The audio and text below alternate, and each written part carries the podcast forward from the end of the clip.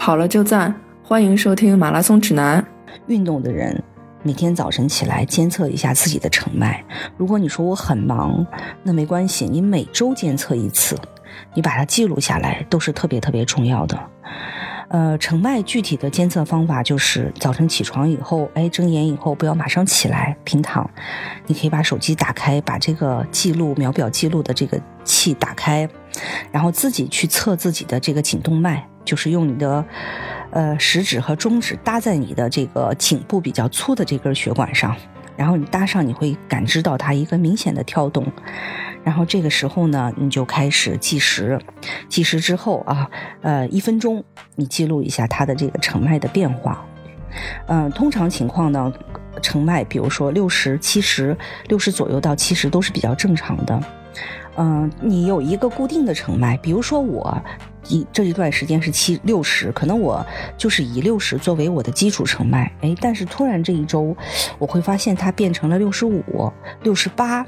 哦，那你就要引起重视。凡是它比你的这个正常成脉高了百分之十左右的时候，你要引起重视，呃，重说明你这一段可能身体疲劳了。成脉是一个就是对身体疲劳反应特别特别敏感的指标。嗯，当你感知到，哎，你这一段的成脉怎么比以前高了百分之十左右的时候，那么，啊，你的跑步就要调整，比如说用更慢的速度去跑，或者用跑一天休一天这种方法去跑，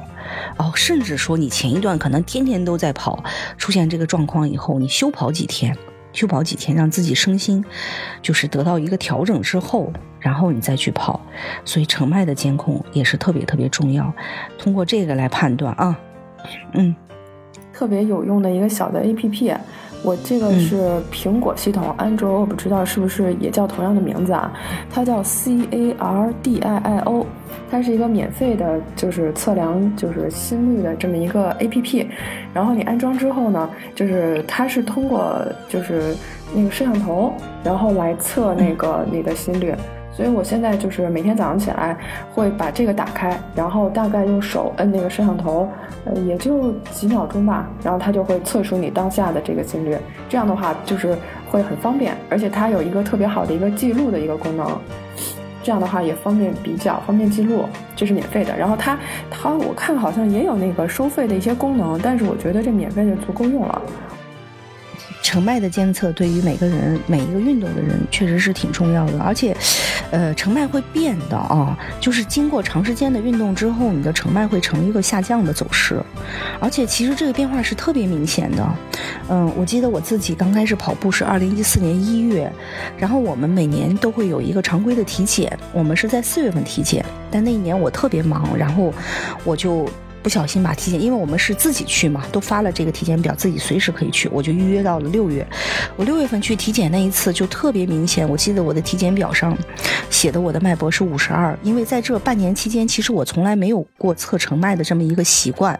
只是在体检的时候我知道我的成脉搏是多少，所以我知道我以前的脉搏都是六十。哎，那一次测完就变五十二了，呀，我就觉得还挺奇怪的，我的脉搏怎么变化这么大？因为半年嘛，对那个时候对这些数据并没有感知，就会跟一些朋友聊，呀，他们就是说我这半年就是半年的时间成脉的变化，就是说明你自己的这个心血管的系统的机能提升了很多。啊，其实就是特别简单的道理，就是你身体需要做这么多的功，你以前一分钟心脏要跳六十次才能达到这个功率，你现在一分钟只需要跳五十二次达到这个功率，也就是说明它每一次的做功效率高了，啊，这个就是通过身体锻炼得来的，所以成脉的变化，它会通过你在锻炼长时间锻炼过程中，它会下降，我最低的时候降到过四十六期。我们的微博、微信都是马拉松指南播客。欢迎您的关注，我们下次再见。